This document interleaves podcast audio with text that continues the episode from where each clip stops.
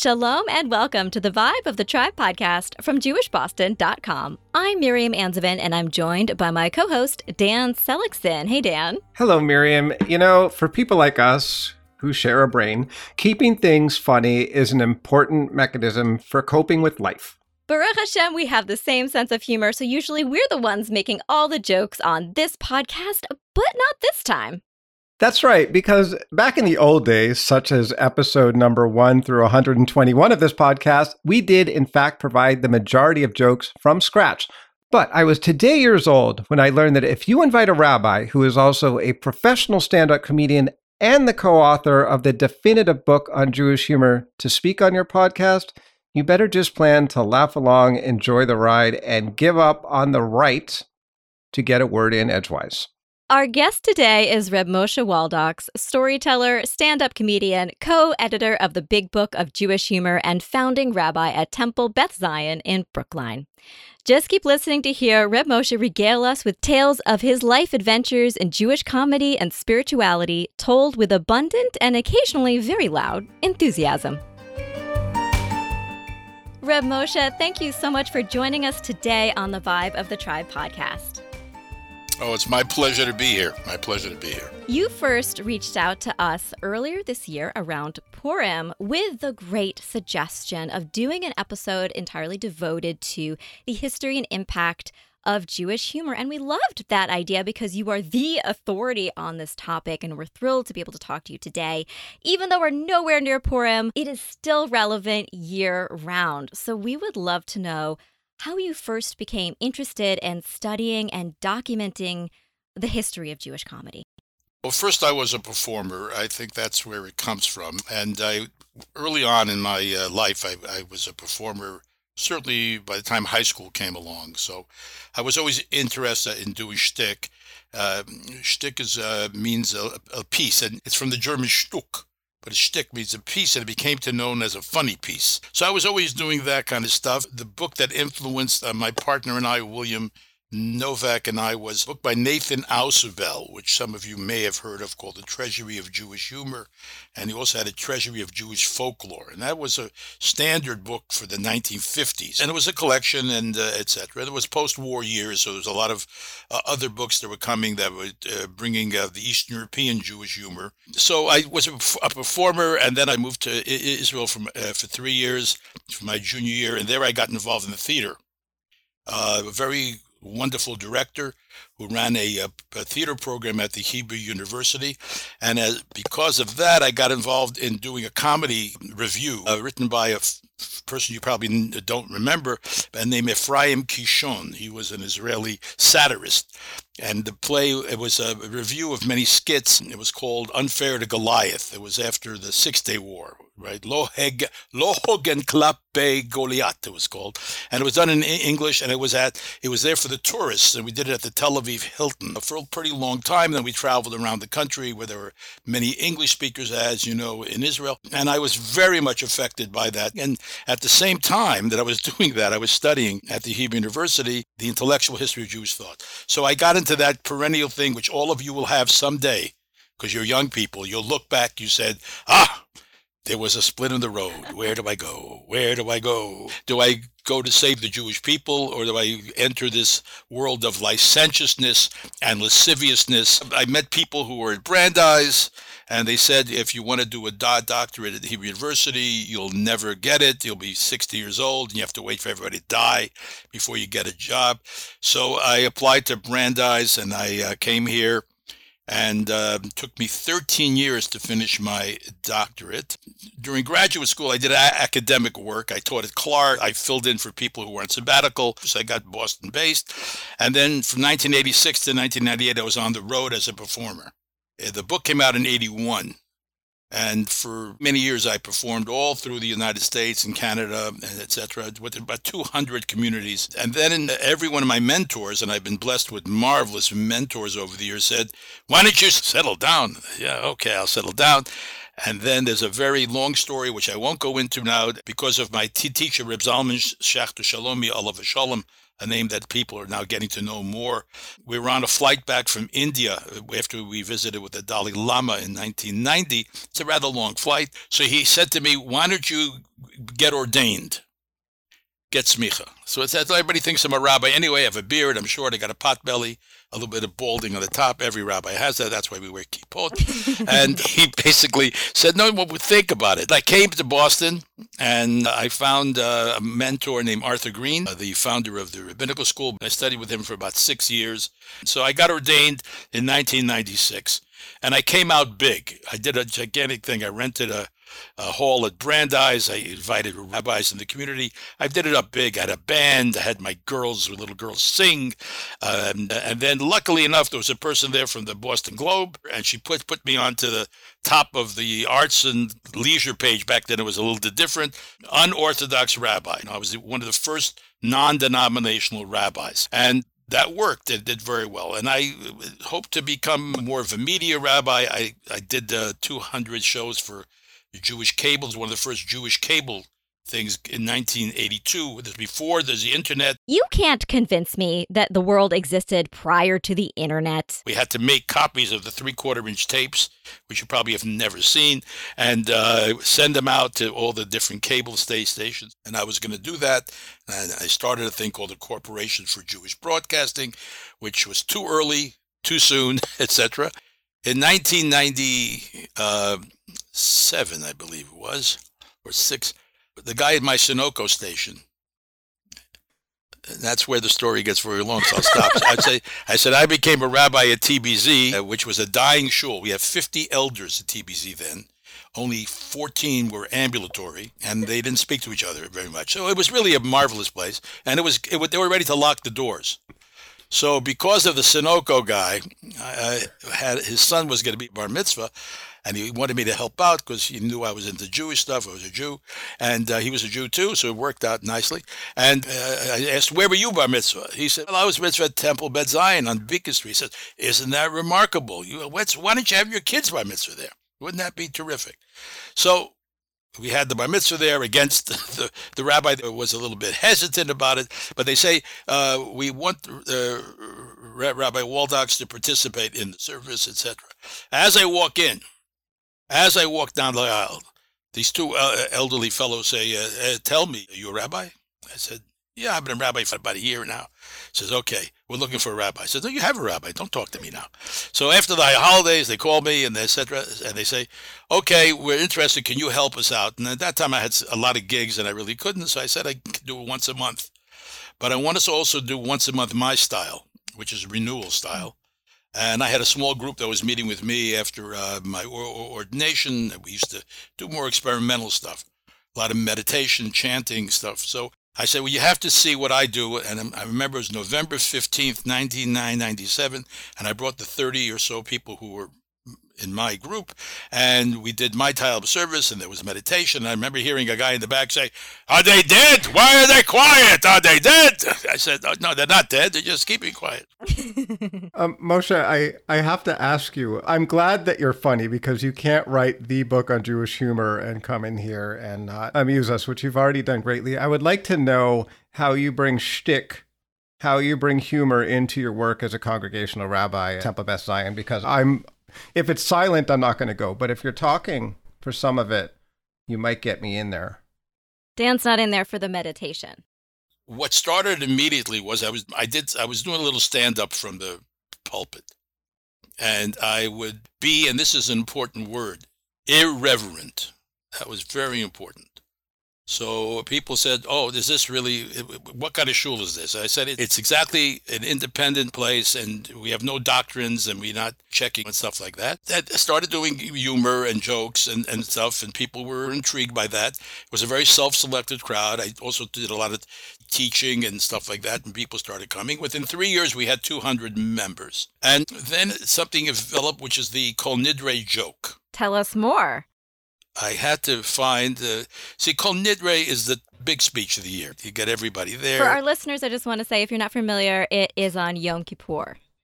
It is the beginning of Yom Kippur, right? So, I, so I started with a joke, and that that became the real challenge. The funniest night of the year. You had to really kill it. right, because I believe you can open the heart without humor. Mm. For me, that's the aspect of humor I love the most is that it opens the heart. It creates solidarity between the speaker and the audience, and it, it creates a shared experience of humor. And once you open the heart, you can put something into it. So for me, the issue was not you got to do tshuva, you'll do better next year. We know that. That's the whole speech, etc. And you got to do it in a fancy way. But they remember the joke. And that became important. So I spent the whole summer looking for the right joke that would lead me into a pretty good talk. And people began to expect it. And then you have that m- minute, this is the scary part, that minute silence after the joke, and you don't know is it going to bomb or it's not going to bomb? And thank God I would get roars of laughter, and that, that was really encouraged me to continue do, doing it. Otherwise, it would not have. So yeah, I, I, I, I like to hear laughter in the shul. I remember when I first started the shul that we were getting joyous and clapping. One older man from the previous generation said, "What's going on here? I never came to shul to be happy." so I sent him to another, shul, and he's been unhappy for years now. That's very good. But whatever. This is the idea: is uh, you know, Reb Nachman, you know, Reb Nachman's, you know, mitzvah gedolahi tamid liot b'simcha. It's a great mitzvah to always, if you will, try to be in joy. Ivdu with Hashem b'simcha is the great is the great theme of the Baal Shem Tov about what Hasidism was going to be. Is you open the heart with simcha, stories, uh, songs, and then maybe you can get something into a person. So that's the story. Basically, is that that that I am a, a disciple of joy, but I'm also an angry person. So it's interesting. So I'm stressful. I'm angry. That's why I do meditation. I brought silence into the service. I brought chanting into the service. Brought dancing into the service. When I was a much young younger guy, I still got up and did shtick like that. Now my colleague, who's now the senior rabbi, is doing it, and uh, we're it was a self-selected group, and people came, and we didn't have anything for families in the beginning. That was also important. We weren't going to do anything for the kinderlach. We were doing it for ourselves because uh, we didn't have an educational structure. We, we, we told people this is not the shul for you now with kids. And 10, 12 years later, it was.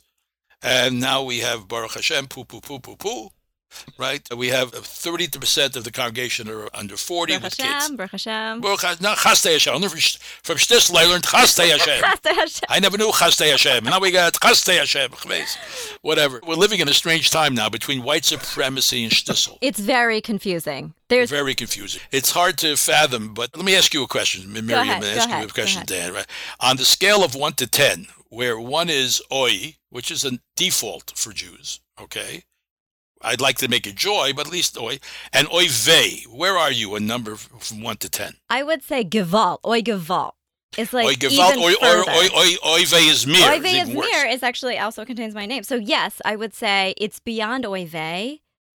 Beyond oi vey, Yes. oi, Oy gewalt, oi I feel is gewalt. beyond oy vey. Oi gewalt. I'm- Now I'm saying oi gewalt. Right? I used to be a, s- I used to be a six, perhaps. And uh, the question is, should I move to a nine? I, I don't want to go to a I, I ten think yet. during this whole thing with Gaza and Israel and, and the anti-Semitism that was cropping up around that, I, I went up to around eight and a half to nine. I'm usually a, a settled six, but Oh, only boy. because I don't read the news every day. So if I actually read the news every day, if I read my aunt's Facebook feed, I'd be an 11.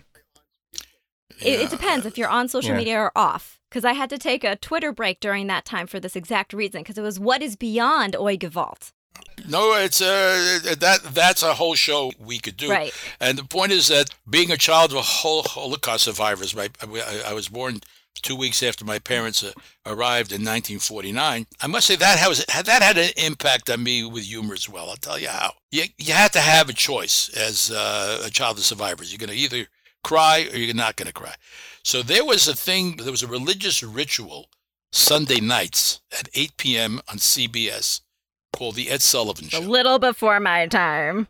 You may have heard about it. Exactly. But if you can get tapes of that. I know the Beatles were on. I know that. Beatles, yeah, you may. But the bottom line is this: is that that uh, uh, there were comedians on that show at that point, and we'll talk about the history a little. At that point, there was a hegemony of J- Jewish Americans or American Jews, whatever want to, who were stand-up comedians. They didn't do Jewish stuff; they did Jewish style. Mm. Okay, we'll talk about that difference. There's Jewish style, and there's Jewish, or being a Jew. It's a very, it's a different thing. And they made my parents laugh, and I said, "Ooh, this is really amazing." They went through so much. My father lost his whole family. My mother was in a labor camp. And I said, wow, they still have the capacity to laugh. So I found that to be very heartening, and then that basically prompted me to go on the humor side rather than on uh, the tragic side. And I didn't talk much about being a child of survivors for very long, but now I have no choice but speaking right. about it because they're all dead.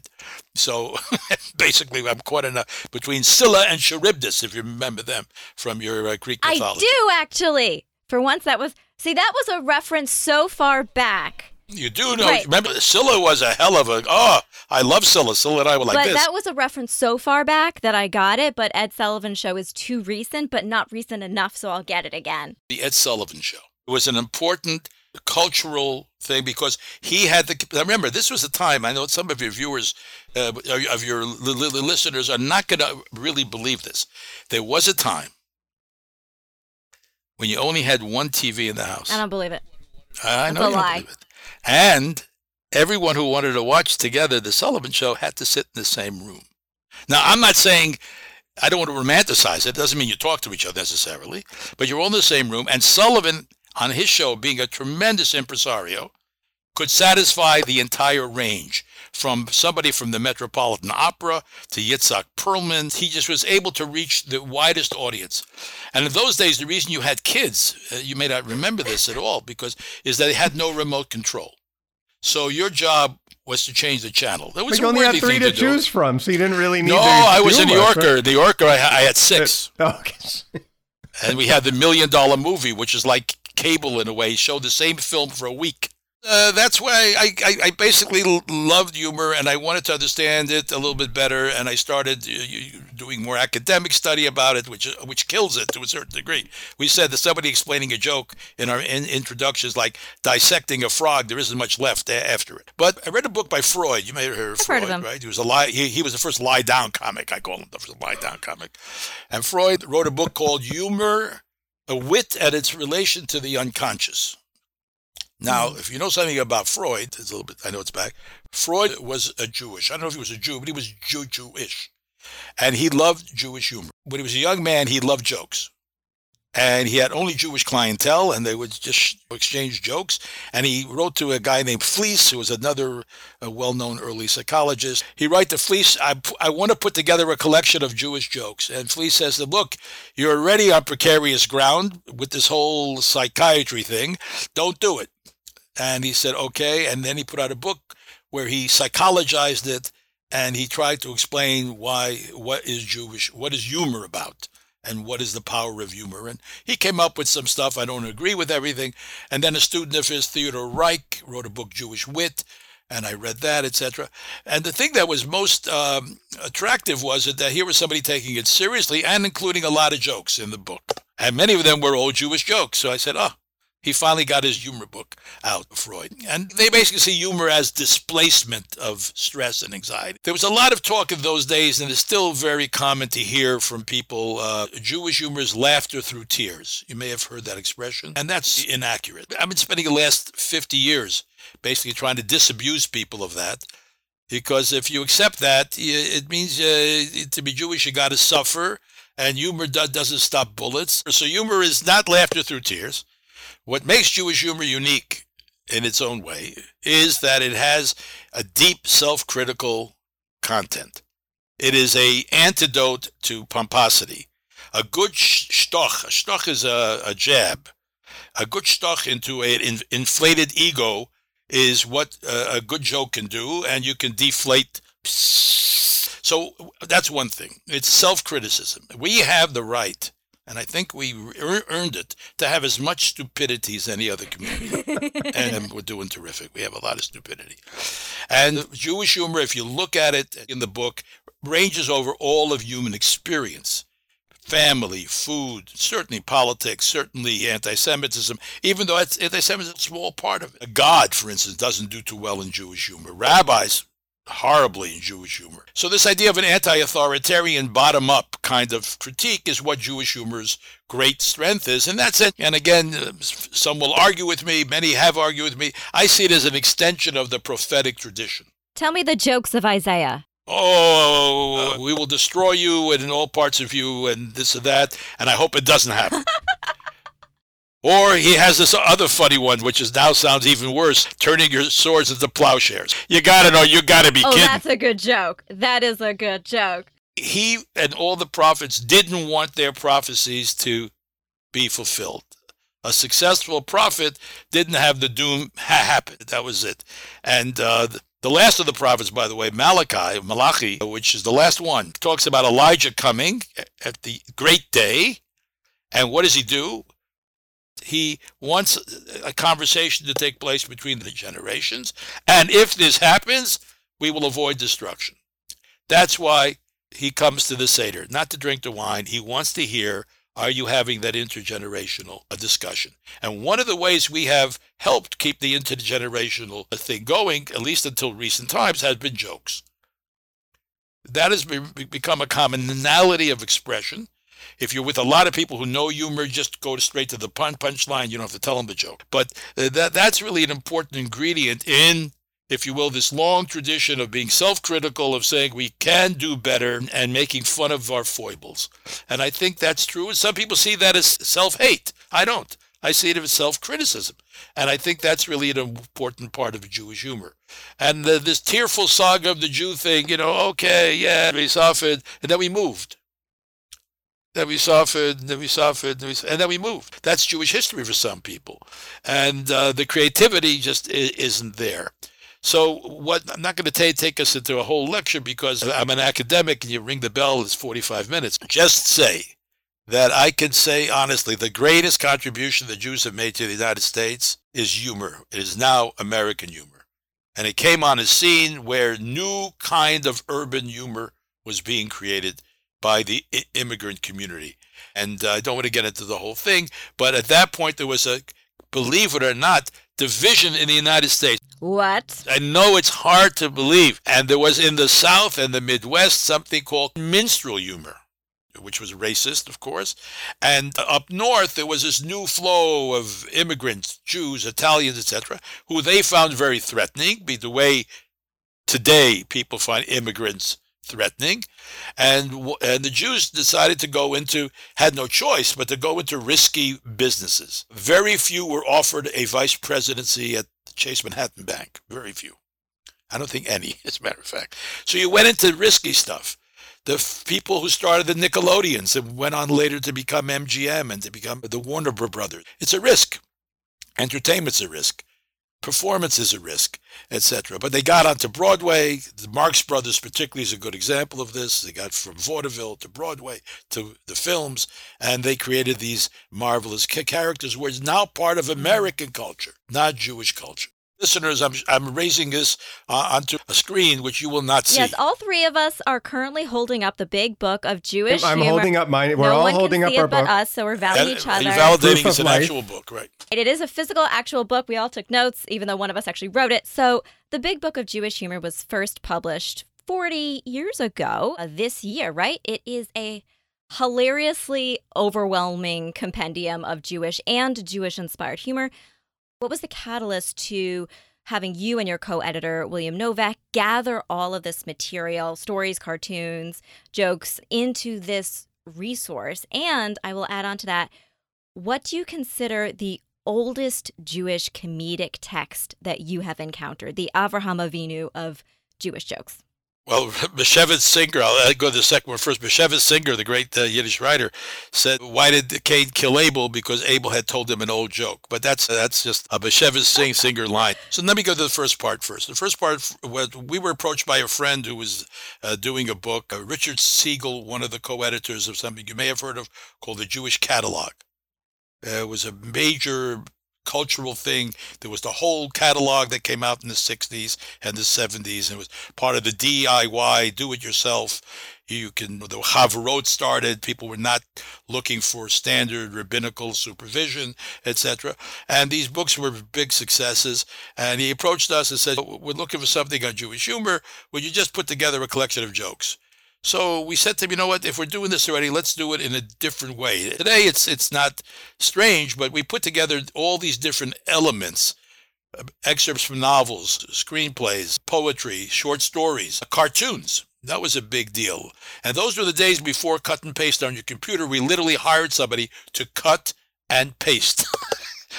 My God. Literally, it was just an amazing thing, and we worked very hard on the on design of the book, and we decided to have commentaries along the side, like a page of Talmud, right? Yes, Yeah. Dan and I are doing Daf Yomi. Yes, so am I. Oh, and I know why we shouldn't. Now I know why it's a waste of time to study Talmud. I actually find it hilarious, and, and my favorite uh, page in this book is actually a, a, a fake book review of the Talmud. Eliezer, I think Eliezer Siegel did Yeah, that. I'm I- sure I- exactly. I- There's just there's one gem a day that I just cool. say. I actually find That's that the cool. Talmud extremely funny. We did a whole episode about Daf Yomi, and, and we talked about it in there. There is a lot of stuff, we have quotations from Yes, the Tal- Talmud yes. in the book that we consider to be funny or absurd. A lot of absurd, etc. So the book was put together over two years, and the book came out in the fall of '81, and it was, as they say in Hebrew, a schlager. It was a hit. We sold a lot of books, a lot of books. It's a large book, so you could use it for pressing flowers. You some people, it's not heavy enough to be a door doorstop, but it was a. The book did very well, and it became one of the standard bar mitzvah, uh, bat mitzvah gifts. Okay, that became the book. At that time, you could get away with spending 11 bucks on a bar mitzvah present. Today, it's got to be a small Ferrari, whatever the kids want. So the book came out, it sold, and went into different, kept getting printed again and again. We changed the cover. And then on its 25th anniversary, we decided to go back and to do a new introduction and add 100 jokes to the book. We decided not to do this for the 40th because we're tired and no one, we only sold this last year 600 books. First years were 25,000, etc., which made it a really big book for a Jewish book. And I like to find those 600 people and get them into a room and figure out why'd you buy this book? I can't figure it out. Even now that it costs 25 bucks, you still can't give it. I went to the White House Hanukkah dinner. I was invited when Obama was there. And I met a guy, and he saw my name, and he said, did you do that book? He says, yeah, I did. And he says, I thought you'd be dead by now because they didn't realize that I was only 30 or so when I did the book, but they thought it was an old guy that did the book. But whatever, the book did very well. I think it, the book gave people an education. I give it to people who want to understand a little deep, deeper what we're about. And they come back with it very surprised that they don't get many of the jokes because they're not from a Jewish ba- ba- background. But this is where we get to the issue of Jewish style or whether Jewish. We had to decide are we only interested in Jewish style, which was called the urban wit, fast talking wordplay, but not Jewish subjects? Okay? It's a Jewish style, like a Jewish style deli. You can get this, but you can also get a ham sandwich, this is a sandwich. So we decided to go the strict constructionist way of defining Jewish humor by content and not by style. And that's still sort of the dividing line between those comedians at the Ed Sullivan Show who had a Jewish delivery, but the content wasn't necessarily Jewish.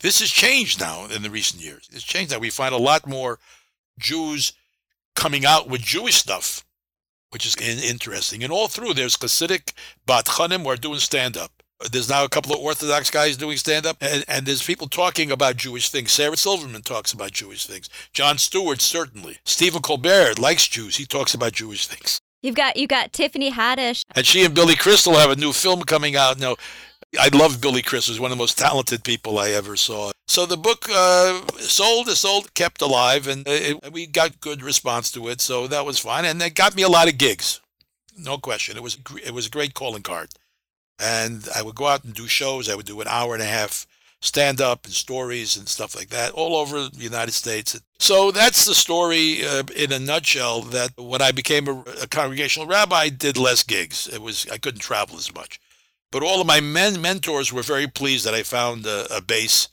because I was able to support my family on gigs, but never save anything. Ne- never had a real salary kind of thing. So far, so good. I was there for 22 years. I'm now the founding rabbi. I'm on the web website still. That's good. And I'm a Shepping Nachas. Nachas, Shepping, I mean drawing from the well Mhm. of pride. That's what Shepping, not schlepping Nachas. Let me make a mistake. Schlepping, not schlepping, Shepping. And because I'm glad to see that the shul is vibrant and we got through this COVID thing very well. And now are we are allowing 70 to 90 people in. And we're having in-person stuff now, and it's really good. It's I really want good. to ask a question about how you drew your sources Please. for the book. You said in the 2006 25th anniversary edition of Big Book of Jewish Humor 25 years ago, our first impulse was to look for material in books. Today, we would look first to television. Does that remain true now? And if not, what is your medium, your go to for Jewish humor, Jewish material? Well, I still think that what we now have, we have different genres. We have the old Jews telling jokes. Still works. It still works. Which you can still find. And there's one guy who does Jewish humor sense central, and he will have every Monday an old Jew telling a joke. Used to be jokes were transferred usually at affairs, at fundraisers, when you were in the, men's room and there were you were standing next to somebody. You hoped he aimed well but whatever you sat next to somebody and that's where you jokes were told to each other. So there were communal events. Then internet did it. There are humor columns being written. There are blogs. And i think that some of it is good in a way and some of it isn't that good. But what i'm fascinated about it is how it, it it's still pervasive. It's still pervasive across the spectrum. And what's happening now is israeli humor. And that's really like one of my favorite shows, uh, which I watch in Hebrew because I lived in Israel. My Hebrew is pretty good. Is Hayehudim Bayim. Have you seen this yet? Yes. The oh, Jews oh, oh, are coming. But the problem is my Ivrit is not good. So doesn't matter. They have they have a few with subtitles. Okay. Okay. Yes. So it's a, a basic uh, show about Jewish historical events done in the most Monty Python way. So Israeli humor is becoming important to me as well, and I look to Israeli humor for humor of the Jewish content. So we're going to talk a little bit more about that later. We're going to talk about Shtisel Sure. too. But let's circle back to the social media for a moment because some of the Jewish humor I personally uh, uh, enjoy the most are tweet references to Jewish traditions. So there's the Hillel and Shammai um, Twitter accounts that constantly fight with each other, just like the real Hillel and Shammai. There's also like the Modern Talmud account, which does Right. a Daf Yomi through a modern telling. From Tweet Explainer, Rejected Feldheim books. There's so many Absolutely. very specific humor. But there's another really fun part of this, which is that any Jewish person with a Twitter account can mock things collectively in real time with our Jewish family half the world away. I think of the bonanza of memes that came out after the Marjorie Taylor Greene Jewish space laser. Revelation. It was a revelation. Right, Revelation. Bernie's mittens, Bernie's inauguration mittens. Birdie's Mittens. It's a great title for a book. Within within seconds, everyone has jokes. They're That's not right. good necessarily, but there are That's right. Well, first of all, the essential book for Jewish humor is Megillat Esther. Okay, it's the the Scroll of Esther. very true. The Scroll of Esther is a, a secular book. It doesn't mention God in any way. They, the rabbis spend tons of time trying to find God there, but he's he's not in the book. And it's a parody of the Persian court. Okay, so bear in mind that this was a radical book. The first audience to hear that the characters are Mar, Mordecai and Esther said, "Oh God, they're making fun of Marduk and Ishtar, the gods of Persia." You play the Persian king as an idiot, and then you have the classic villain, and he's tying Esther to the railroad tracks, and then Mordecai saves the day. That's an essential basis of Jewish humor is parody, Mm. P-A-R-O-D-Y, Mhm. and that's been carried through Purim Torah, which you were mentioning before, taking a traditional text and rewriting it in a new parlance. There's a guy who wrote a Kol Nidre saying, using all the names of wines, Kol Beaujolais, Chardonnay, Cabernet, you know, eh, Champagne, whatever. So you get that stuff, and that's that's really great. And I do that Kiddush every Purim, right? Because remember, Yom Kippur is a Yom Kippurim Very true. a day like Purim, because on Yom Kippur, Jews masquerade as Jews. but that's a separate question. But uh, so parody, and the guy who I think I love the most, and I think you probably lo- love him as well, who's taken it and made it really an art form, is Mel Brooks. I do love Mel Brooks. I have many people on this in this book that I do not like, but he is a fan favorite. So, And, and I must say, uh, he's kept this idea of the parody alive, and uh, his 2,000 year old man, the clever idea. Who is it? Of course, an older Jewish guy. But the idea of parody. Now, parody is important for two reasons. One, it upsets the authority. Purim was particularly considered dangerous, dangerous holiday. It's called the liminal holiday, Mm, Purim. You know that? mhm, It's mhm. between things. And it's based upon the Bacchanalia Carnival, where people uh, you know, drunken orgies. We try to avoid the uh, orgies, but the drunkenness we keep. And it's like St. Patrick's Day, the same thing, Mardi Gras, right? All that. And uh, it's dangerous because of the costume. Because if you judge a person by their external costume, Purim can devastate that. If you're the king and come into a hall and there are 40 other people dressed as the king, who's the king? Right? That's why it's very uh, dangerous. But what it does, it, it, it takes a text that we know and turns it up and around. And when you turn it up and upside down, nafochu, it says, right, you turn it upside down, you get to a place where your normal parameters are shattered and you're open you're open now to hear to hear things. I, we have a quote from the Talmud in the book about two rabbis getting drunk, and one slices the other one's head off, and uh, then miraculously it comes back, and the guy says, "You shouldn't do do that again," basically. But this is the kind of stuff. So this parody thing is very important for one for, but it but what it does, it demands something of the uh, of the person who is writing it and who's reading it. You have to know what's being parodied. What a good point. Uh, otherwise, it's mach machne shoyish. It doesn't matter. Mel Brooks took every well-known genre and was phenomenal with it. A lot of people I know don't have a sense of humor. That's also an issue. Have you noticed that? I have. Fanatics have no sense of humor. They just can't get it. By doing parody, you basically enhance the text. You give it a new perush, a new comment commentary. And these commentaries really help you see what the text was either trying to do successfully or were not successful at doing it. So I find parody as a kind of flattery. Today they call it homage, right? Homage, or they call it what's what they say in songs, uh, a mixer, mix up, a remix, mix smash up, remix. A remix. Yeah, a remix. No, when, when they bring an old song into a oh, new sampling. song. Sampling or remix. Sampling, sampling, That's the word. Sampling. Right. Yeah. Right, so do you see all these tweets that come up, these memes that go viral, and our comment is like a worldwide, instead of generational, it's worldwide simultaneous commentary and parody of the same idea. Do you enjoy that this, there's like a democratization of Jewish humor? Absolutely not, not good, good, good for me professionally, but otherwise.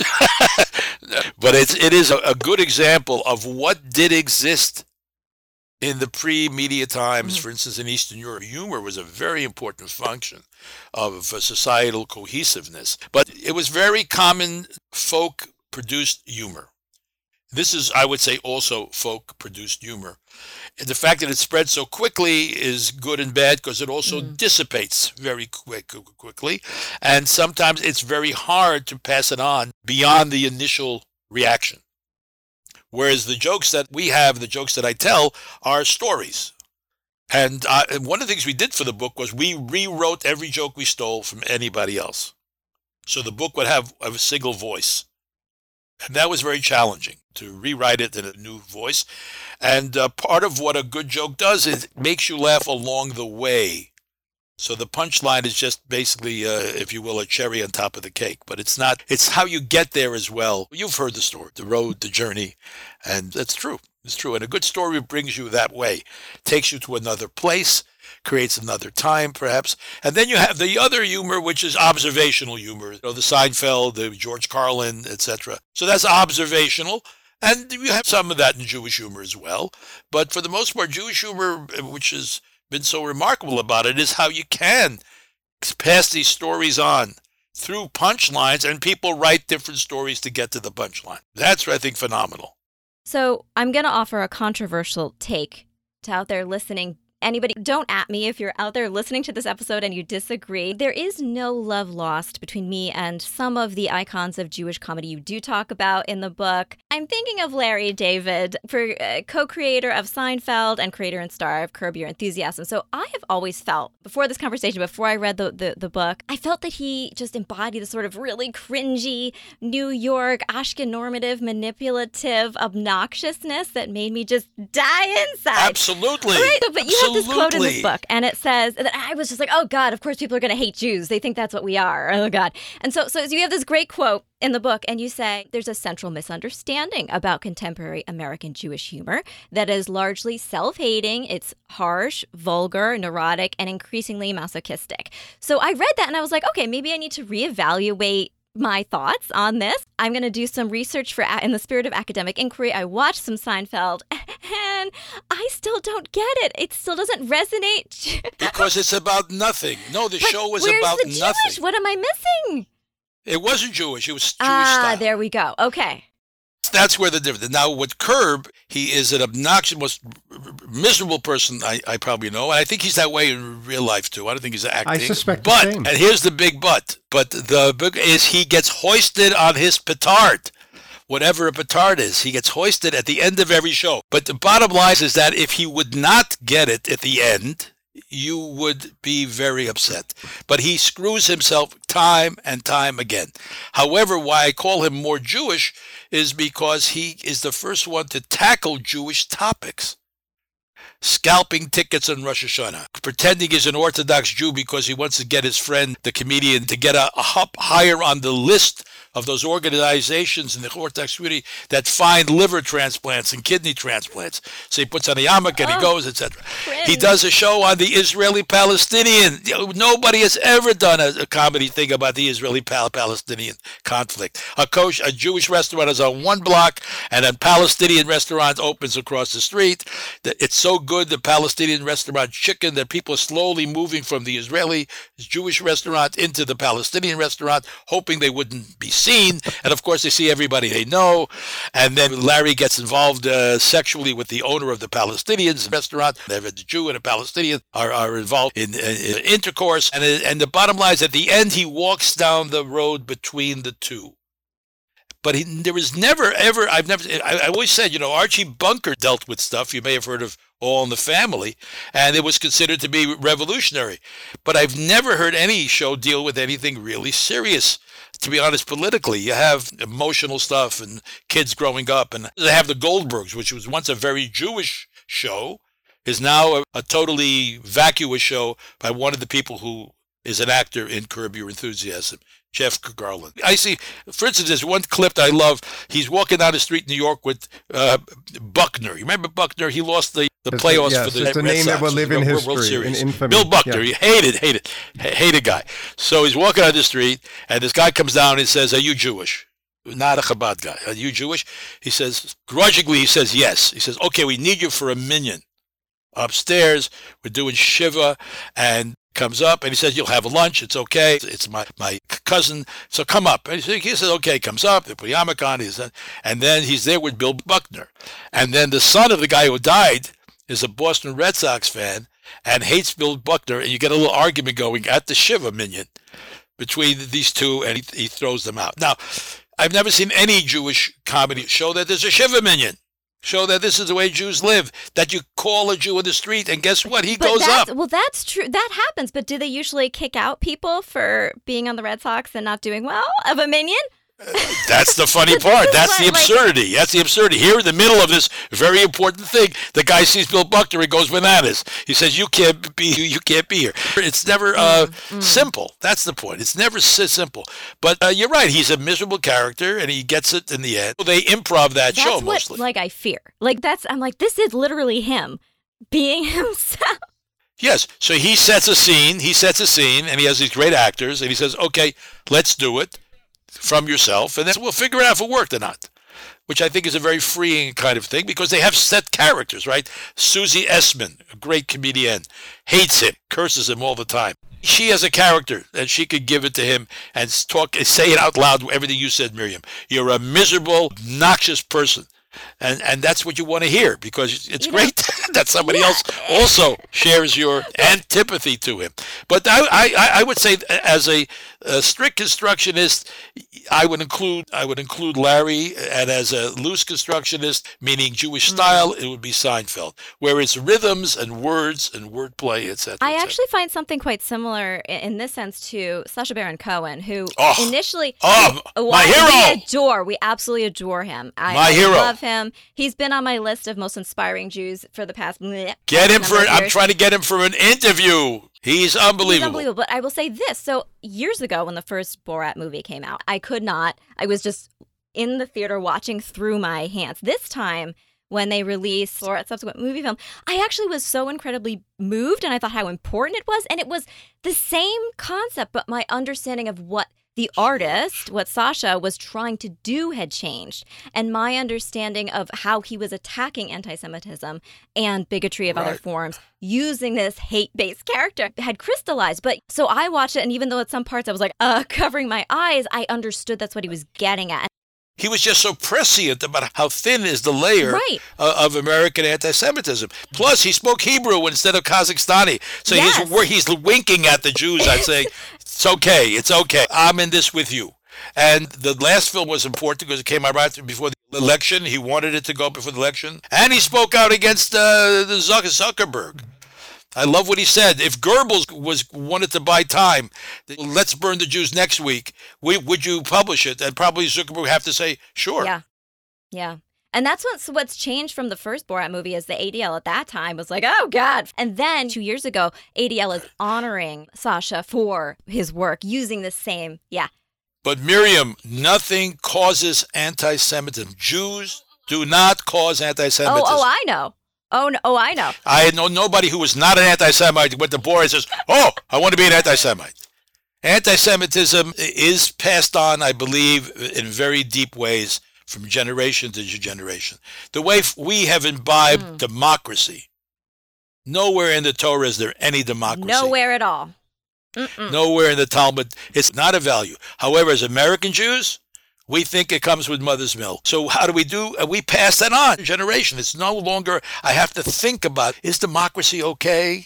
No, we assume that's going to get passed on. Anti-Semites the same.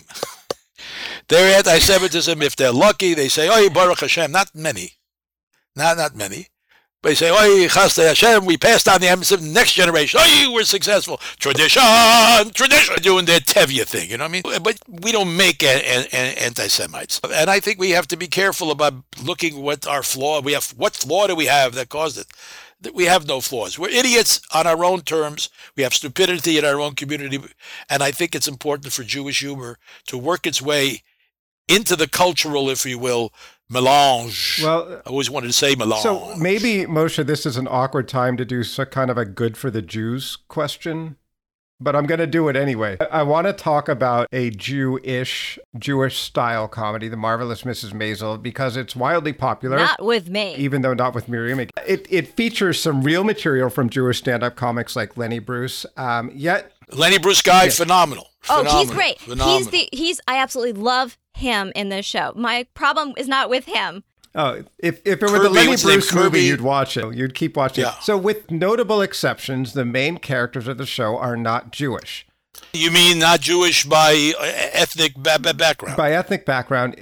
What? Right. Non-Jews doing Jewish humor. Yeah, Jew Jew face. You mean? Good for the good for the Jews, bad for the Jews. And I want an additional question: How do you rank the incredibly talented Tony Shalhoub historically as a Jewish father. He's in my top five. I'd like to hear your, your thoughts on that.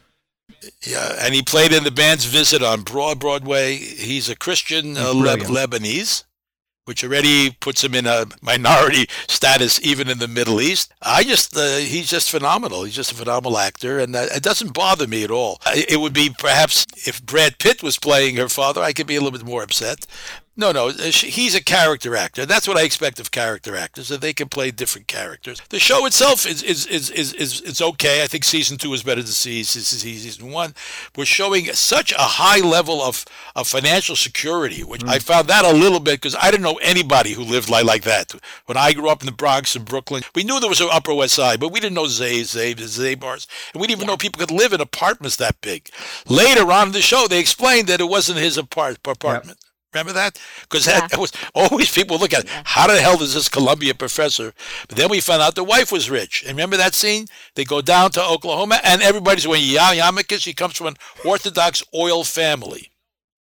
Now, I want you to know the founder of Yeshiva University, Bernard Revel, came from an Orthodox oil family in Tulsa. There was a, a lot of Jews involved in the oil business from Marietta, uh, Ohio, all the way down to, to Texas. So I found that to be a very interesting and problematic part of the show, where the woman is excluded in the old Orthodox yes. manner. But I'm not worried about the a- a- actors. i am worried about inaccuracies. Thank you. Thank you. It's like buying a leg of lamb for a rabbi at a breakfast. I say, God to you, you couldn't find a Jew who knew that a leg of lamb is not kosher. Thank you. These are my critiques. These are like basic things. There aren't right. enough Jews in Hollywood or New York. You could ask him, a rabbi, right. a leg of lamb. Uh, there's no reason, right? There's no reason anytime now that you're doing something Jewish that you can't get somebody in who say this is what is authentic. If you want, right? It doesn't cost you a lot of money. They could hire, hired, hired, me. But this is exactly the thing that bothers me about the show. It's not the concept of the show, but it's about a Jewish comedian. That's the idea. It's about the world of Jewish comedy. So if you're making that show, why would you not have people with that knowledge in the writer's room with you to inform these creative choices. 15 bucks, I would have told them, don't put a leg of lamb on a table in front of a rabbi. The most really Jewish show was transparent. Yeah, and, and I have to tell you, Moshe, the season I hated the most was the one that supposedly took place in Israel because it was so obviously a soundstage in, in LA. It was distractingly dumb, the Israel season. And that was it for me. They sim- oversimplified the Israeli Palestinian yeah. conflict. It was just. Yeah. But then again, uh, who wants to get into the actual complications of it between you and me? It's a little hard to do. But uh, what I found about that show was here were quote unquote non observant Jews, quote unquote, and yet they were tied to tradition. There had to be a challah on the table, they had to light candles. But the bottom line was that they knew it was Shabbos. They knew it was Shabbos. Imagine 10% of American Jews don't even know they're violating Shabbos. Halavai. Halavai, they should know it's Shabbos and I'm not observing it. That would be a gewaltig Zach. It would change all of Jewish life. You began, Moshe, to speak a little bit about this before, and that's Israeli TV. Some of it goes over our heads because we're not Israeli. Dan and I don't have the context for some of the jokes, but we love shtisel. That is something that does translate, which is quite a bit of it is in Yiddish. So, what do you think about this new, you know, the rise in popularity of Israeli television being watched by Americans, including shows like Shtisel, that's so funny? And what do you think about this kind of revival of interest among some people in Yiddish jokes and insults? I think there's a connection between the popularity of Shtisel and that. I definitely feel that. No, I think it's a bit earlier. I think it there is a bit of a Yiddish revival. I watched a number of plays online that was put up by uh, folks being in the theater. It was very lovely. A lot of young Jewish actors who speak Yiddish. A lot of yeah. who don't speak but learn Yiddish. Fiddler on the Roof in Yiddish. Mm, mm-hmm. People were very moved by it. Yiddish is diaspora. There is a breaking away from Israel. Yiddish is not seen as aggressive. Yiddish is, uh, wie how do we say, because I'm a Yiddish speaker, and as I get older, it goes back to the old uh, parts of the Salah Rechves when they had. And, uh, and it's, uh, Yiddish is softens Hebrew, and that's probably the why the Germans hated the Jews, because they softened German with Yiddish. They couldn't stand it. But whatever. We made it better. That's a separate side comment. But the point is, Shtisel has a lot of Yiddish in it. It's quite good. What I find fascinating is the guy who plays uh, Nachum from is a well-known Sephardi actor who played in the band's visit in the film, Sasson Gabay, and uh, Dovel Glickman. So what made the show a success was that it used, it, it, first of all, it starred all of the major Israeli actors. These were not people that people didn't know. So they knew uh, Aloni, Michael Aloni, and they knew how gorgeous he was. Yes, we know. And they knew Dovel Glickman from Zeh, who Zeh was on television for 20 years. They knew the played the divorcee. Ayelet, yeah. Ayelet Sur, who's been, has been in American films as well. So whatever, they brought together a great cast. The fellow who does the show, Joseph Dursky, was himself a Haredi, a Ponevezh guy, a really Shiva guy, who broke away, but he couldn't break away, obviously. he couldn't break away. So he said, This is the way I stay. I'll stay by showing you what we have. And I uh, think the show worked at a, a, lot of different levels. First of all, it hum- humanizes these people who dress funny. Uh, second, you realize, guess what? They love each other like fa- families love each other too. You mean they have capacity to love? And they are willing to do stuff for each other. There's, it's a great community. There's even place for tshuva Lipa, not Lipa, yeah, Lipa, who comes back from Argentina and turns out to be one of the menschier people in the show. And he's one of a well-known Israeli actor, etc., etc. So every character in the show carried a certain aspect of that human experience. And it exposed people to a scene that they didn't know and were surprised about were hmm. surprised. I watched the show in in Ivrit and keep and put Israeli f- subtitles on, Hebrew subtitles. So I keep so if I miss something, I, I know what they said. So I, I I love the Yiddish. I found it was done naturally. Was a little surprised that the kids, that the age group of of Akiva, were not speaking more more Yiddish. I was surprised because that's not the case. They are speaking more and more Yiddish.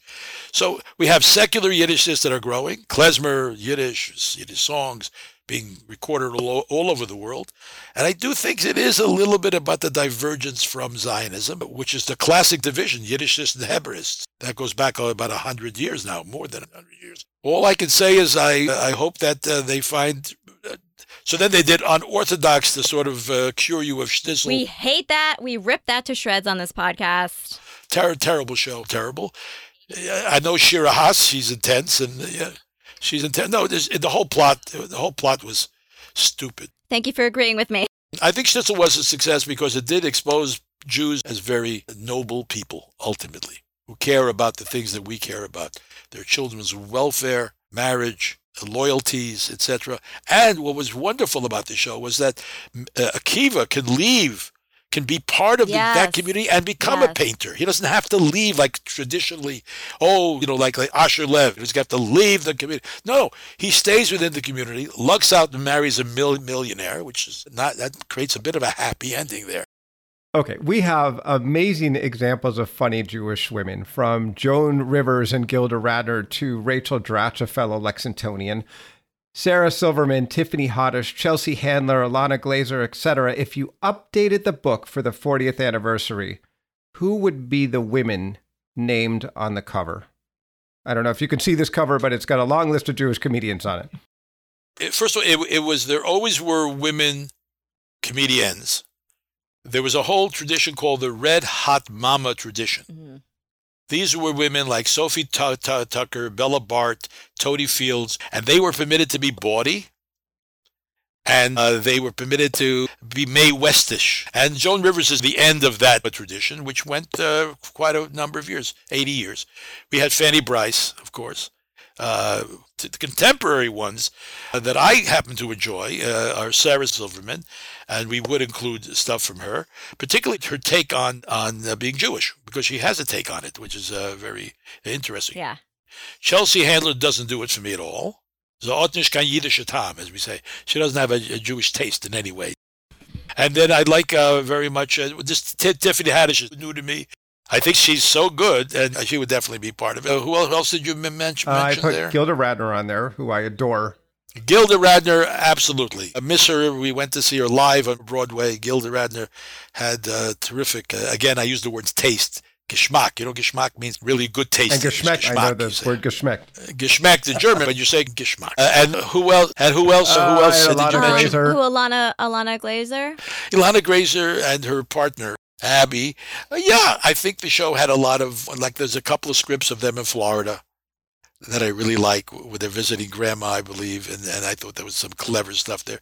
They that definitely would be in there, and and they're pretty upfront. You see, I, I want people who are upfront, and uh, because ultimately, I think it's a plus for the humor. It's a plus for the viewer. It's a plus that this person knows where they come come from. It's a plus that they're speaking in somewhat yeah. with some authentic connection. So today we would take the thing is what's problematic. It's very hard. We tried. It's very hard to write down a stand up. It doesn't work on the page. If I did a show today, it would be all clips because you need that interchange, the energy. you would do the 40th anniversary one as a digital PDF. It is a series of memes. Well, like for instance, I've done, done a few on the road gigs during co COVID. And because of the nature of this medium, I could share screen clips. And they speak f- for more than anything. You know what else is a very Jewish show is Schitt's Creek? Yes, yes. Right, Schitt's Creek. And there was a show done, a movie done by Christopher Guest, Best of Show. He did a show for your consideration, a movie for your consideration. You ever see this? No. It was about a guy trying to do a film for the Oscars, right? He wanted to do a film that was going to win an Oscar. So they pick a film called Coming Home for Purim. And they have a beautiful Purim uh, a beautiful Purim Tish, and uh, Catherine O'Hara is in it, and the Harry Shearer, and there's Groggers, and the singing, and it was just, it was a beautiful uh, scene. So, yeah, Schitt's Creek was a very good example. And you know what I lo- I just saw it the other day, and I really recommend it to everybody. It was on HBO a while back called Coastal Elites. You must see this. It's a it's five monologues about COVID. Bette Midler is one of them. She's phenomenal. Issa Rae, Yeah. you know her from she was Anyone phenomenal. who does crosswords knows Issa Rae. And what's his name? Uh, Levy from Schitt's Schitt's Oh, Creek. Dan Levy or Dan Levy, beautifully done. And you really see why these people are good, good actors. They're just you and the screen. And the script was written by Paul Rudnick. You know his work. He writes I for the New Yorker, etc. He writes for the New Yorker. He's very good. So I, I suggest that Coastal Elites and Bette Midler. It's uh, she's a Jewish woman talking, as she says it. I'm a Jewish woman. Miriam Nessler is a character. Then they tie it in. I won't gi- give it away, but they tie it in with one of the last monologues. Bette Mid- Midler is a great example. There's stuff coming up. There's stuff coming up. There are a lot of Jewish women writers on TV shows now, which I find very encouraging. But I think it's like anything else. We, America, uh, the joke was America's maybe getting more Jewish and Jews are getting less Jewish. And then I have to deal with the whole Jewish thing. Are you Jewish or are you a Jew? And I'm not sure that's the same thing. Would anybody do a show called Jewish? And you'd have to have a Zayde, I, I would play, who's in the show saying, hey, you still need the tradition, you son of a bitch, you need the tradition. But that's, uh, I haven't been offered the part yet because I haven't written the show. someone needs to write this. Yeah. So someone needs to write it.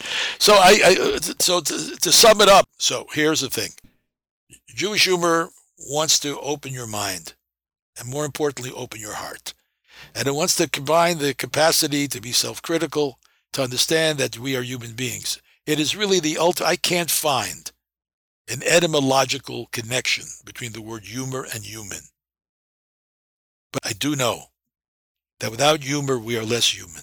Thank you for having me, a gar- garrulous Jew. Reb Moshe, thank you so much for bringing us so much Jewish joy on this episode. We loved speaking with you today, and we'd love to have you back anytime to talk about literally whatever. That sounds good to me. I love to talk, and you guys are great too. Thank you so much. Love, love you both. Thank you.